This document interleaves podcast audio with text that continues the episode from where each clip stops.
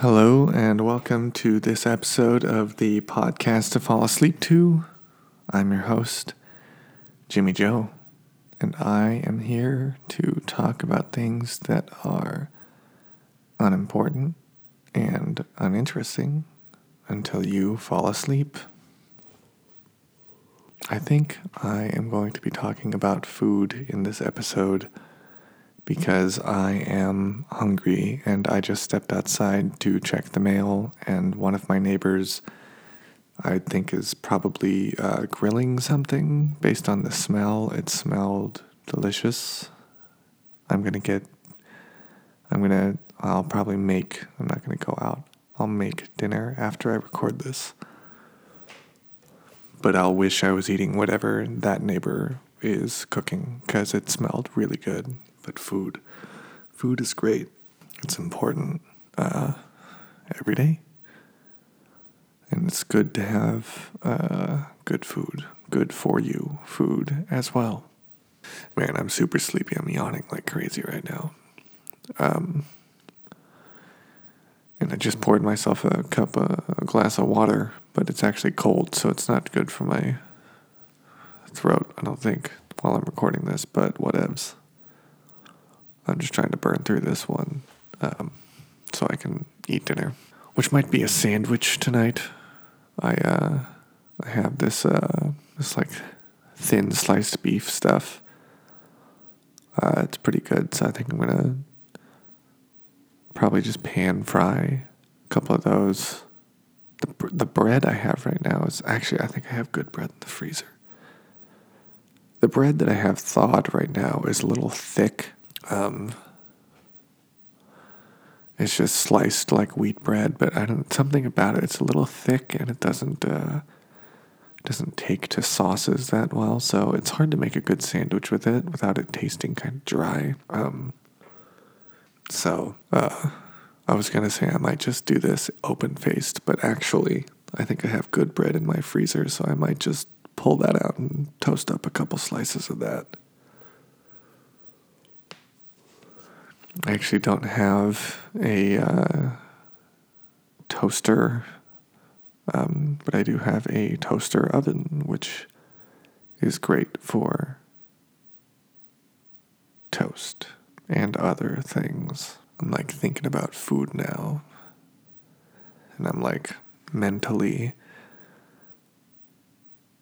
just like rushing, I guess, but I need to take it back slow down. Because we're, uh, we're not about rushing on this podcast. We're about taking it easy, taking that train to Sleepy Town. If you're like in bed but feeling at all hungry, don't listen to this episode. Listen to a different episode. It's my suggestion. Do whatever you want, but that's just my suggestion. Yes, I think I'm going to have a sandwich after this. Maybe some soup. Soup and sandwich. That's a good, uh, it's a nice meal. I don't know what kind of soup. I don't know what kind of soup I have right now or what kind of stuff I have to make soup.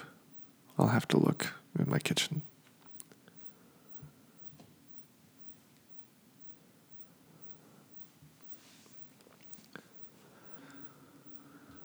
So, uh, okay, let's let's talk about food.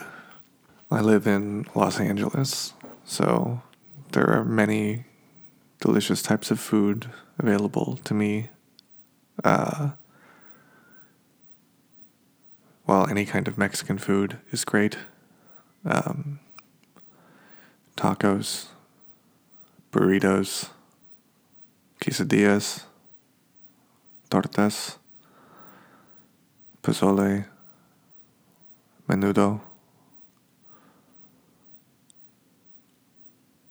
enchiladas, tamales,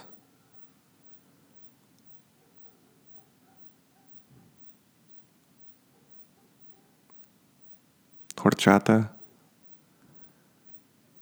Jamaica,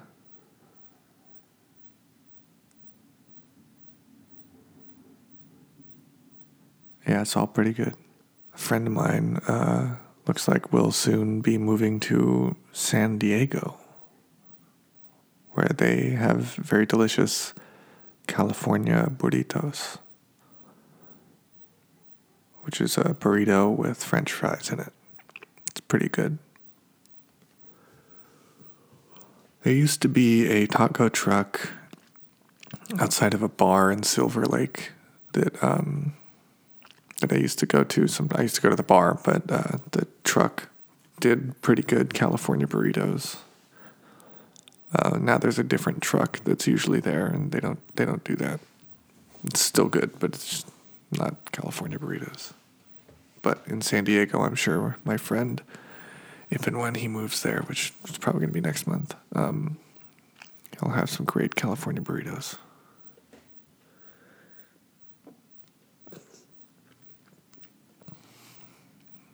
I think in San Francisco they do mission burritos, which is a, distinct kind of burrito. I don't remember what makes a mission burrito a mission burrito. It's like beans and rice and pico de gallo, I think.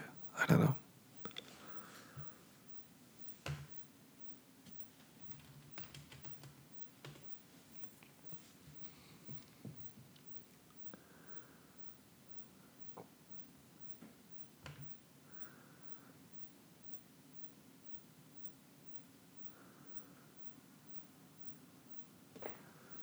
I think the rice is the main thing that makes a mission burrito what it is. I don't know. San Francisco, anyway.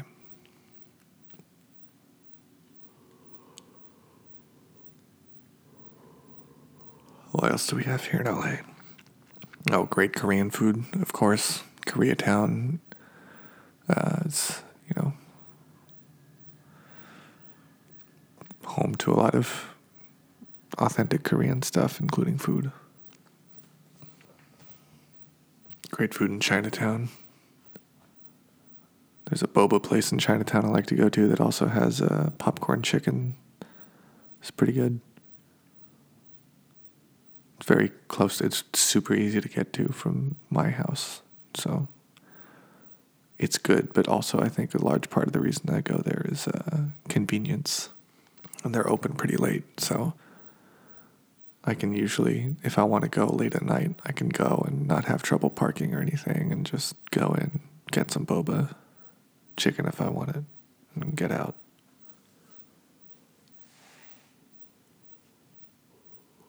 I'm making myself want to do that tonight, but I shouldn't. I should just make that sandwich, which I'm probably going to make later. Pretty good Thai food in LA. I got a friend who lives in Thai Town and uh, it's pretty good Thai restaurants around her.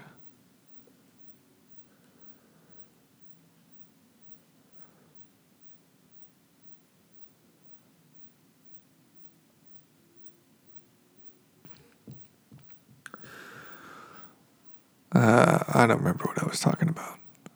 Um, okay, so let's uh, yeah, let's keep talking food. There's something I've been haven't made for a while, but I might make one soon. It's um, it's called tortilla or Spanish omelet. Uh, let's talk about making one of those. So when I make it, I like to use uh, um, I like to put onion in it also, which I believe in Spanish would be tortilla con cebolla. For you, you must forgive me. My Spanish is not good, um, but it's tortilla with onion, Spanish omelet with onion because I guess traditionally it wouldn't have the onion. But so, uh, so what I like to do, I, I usually use a ratio of like, um, well, the main ingredients are potato, egg, and onion. I'm trying to remember the, I'd, I'd say it's like four eggs per potato, half an onion per potato. That might be a little too oniony actually, but Anyway, what I like to do is uh, like to uh, wash the potatoes and then slice them very thin in a mandolin, a mandolin slicer. And then uh, you cook them in the skillet in olive oil. And I'll also slice the onion very thin too. um, very, very, very thin. Uh, and so what I like to do is uh, you can salt the potato when you do it. So you salt, uh, put put the pan on the stove top. Turn it on low because you're using olive oil, which has a, a relatively low flash point, so you don't want it to smoke or burn. So you put that on there, a uh, little salt. Put the potato slices in in a single layer and cook, and then top it with onion and just cook it low. Uh, not till they're really cooked, but just till they're sort of soft. Um, and you can flip them while you do it. Uh, and then when you finish a layer, you, well, I um, have a strainer over a bowl, and I'll put them in the strainer so that the excess olive oil can drip off of them. Uh, and I just let them sit there, and then I just keep doing it until I have as much potato cooked as I want. So it's a rather, uh, it's it's sort of a long process. It's not a quick dish to make, um, but it's pretty good. Uh, yeah, so I uh, so I'll do that, and I'll have the potatoes straining while I cook the rest of the potatoes and the onions, and I'm salting them as I go. Um, and then uh, once I have all of them cooked up that I want, I'll uh, crack open the eggs, uh, mix them together, mix them together with the potato. Make sure I got enough olive oil in the pan, and then just pour it all in there, baby. So it's, you know, pretty thick usually. And uh, cook it nice and slow. Just make sure it gets all cooked. Um, when I flip it, I use the cutting board method, which, if you're unfamiliar, is to put a cutting board uh, on top of the pan um, and uh, get some oven mitts hold them together on each side. Uh, good thing to keep in mind when you do it is best I find at least I think it's safer to flip away from you. So when you're holding it, you should have your thumbs on the bottom of it and your fingers on top.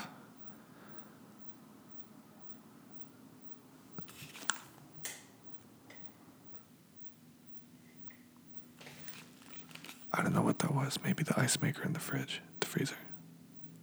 Maybe that's just a plane. I don't know. I don't know if you can hear that coming in the microphone. I can hear it in my house. Anyway, so your thumbs on bottom, you flip it. Uh, make sure it's you know cooked enough before you do it, and then you and you can take the pan off and slide the the omelet from the cutting board onto the onto the pan. So that way you can fl- it's easier to flip without breaking it. And just let it cook all the rest of the way through, and uh, you got yourself a stew going. Now you have yourself a tortilla con cebolla. Um, it's pretty good. It's good hot, good cold probably eat it within like a day because you know it's egg, whatever. Uh, it's good. It's a good vegetarian dish to share with friends or enemies if you want to share food with your enemies for some reason. Um, I like to put a little hot sauce on it personally. I put hot sauce on a lot of things. I actually, uh, when I was young, I would eat a lot of uh, Korean food. Um, I'm half Korean, and I, I really liked uh, Korean spicy hot red pepper paste. Um, it's called gochujang, and I would put a lot of it on my food. I, I might have mentioned this on the podcast before. I feel like I have. Uh, but I would put lots of it on my food. Um, and there was a restaurant we would often go to, and I really liked they did a hot pot bibimbap that was pretty good, and I would get that and order a side, an extra side of gochujang, and just dump the whole thing on it. And the uh, servers, the first time I did it, were kind of scared because they thought that I was gonna, you know, um, wouldn't be able to eat it and would be upset or whatever because I was just a kid. But uh, no, I ate it ate the whole thing, and that surprised them. But it was delicious. I did develop heartburn uh, at a very young age, probably because I ate so many spicy foods and was constantly pushing my body too hard. But, uh, you know, sometimes that happens.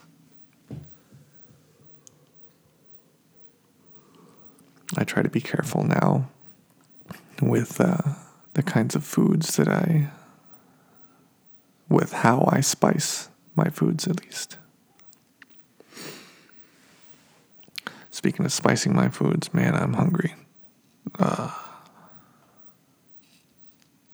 so hungry. Um, all right, so thinking about food stuff is making me hungry and it's making me distracted, and it's hard for me to keep talking about it. So I am going to uh, do some legal stuff because it seems that everyone everyone loves slash hates that. So uh, I'm going to read um, from a case uh, Hadley versus Baxendale. This is retrieved. I'm recording this on Friday, December 15th. Uh, right now, 7:12 p.m. Pacific Standard Time. Fuck. Um, and I am retrieving this from www.kentlaw.edu slash faculty slash eharris slash classes slash contracts slash interactive slash Hadley slash Hadley underscore V underscore Baxendale dot htm. So I'm just going to read this uh, probably to close us out here. So Hadley v. Baxendale in the court of Exchequer, 1854.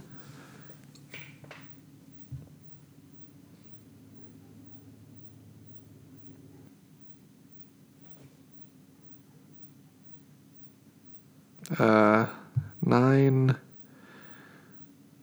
EXCH. I don't know what that's an abbreviation for. Perhaps for Exchequer, which I don't know what that is, or if that's a place or what. Uh, 341. Ellipsis.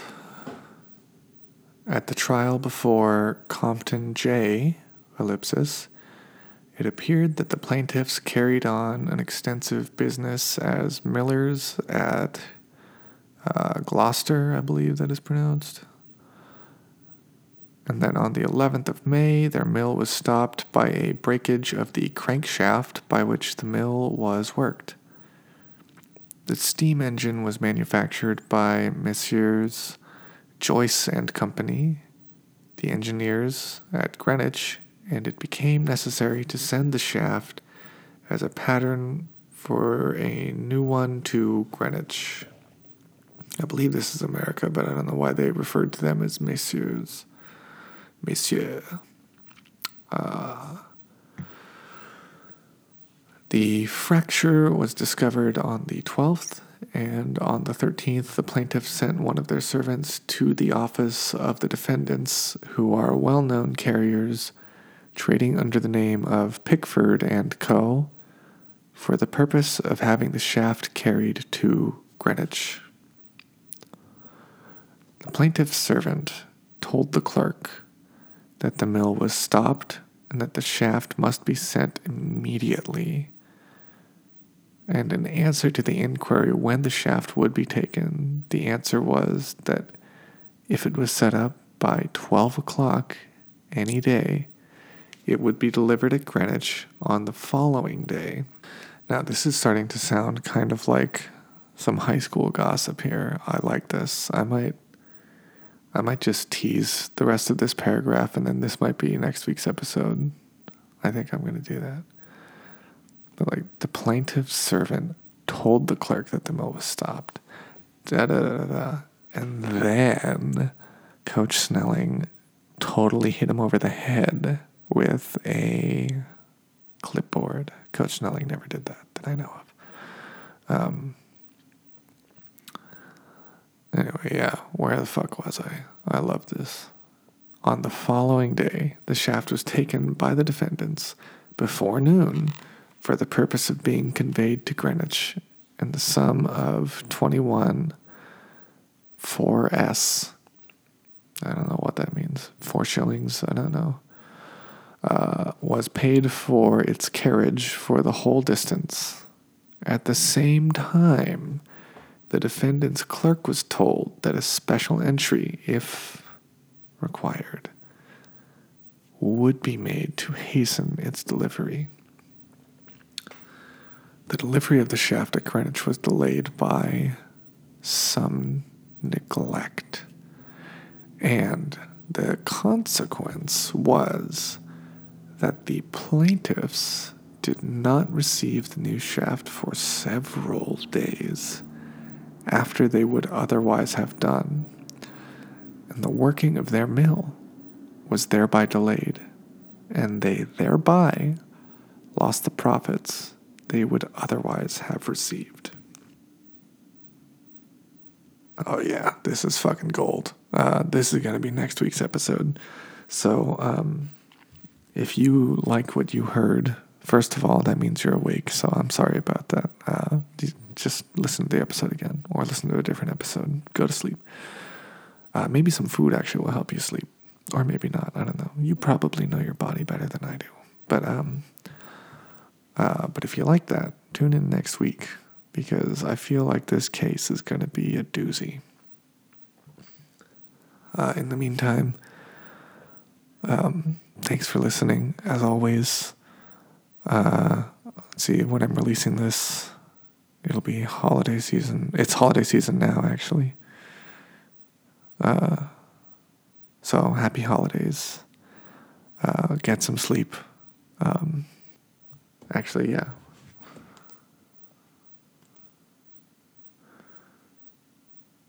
Yeah, get some sleep. Uh, and have a have a great day tomorrow. Have happy holidays, and we'll see you next week. Good night.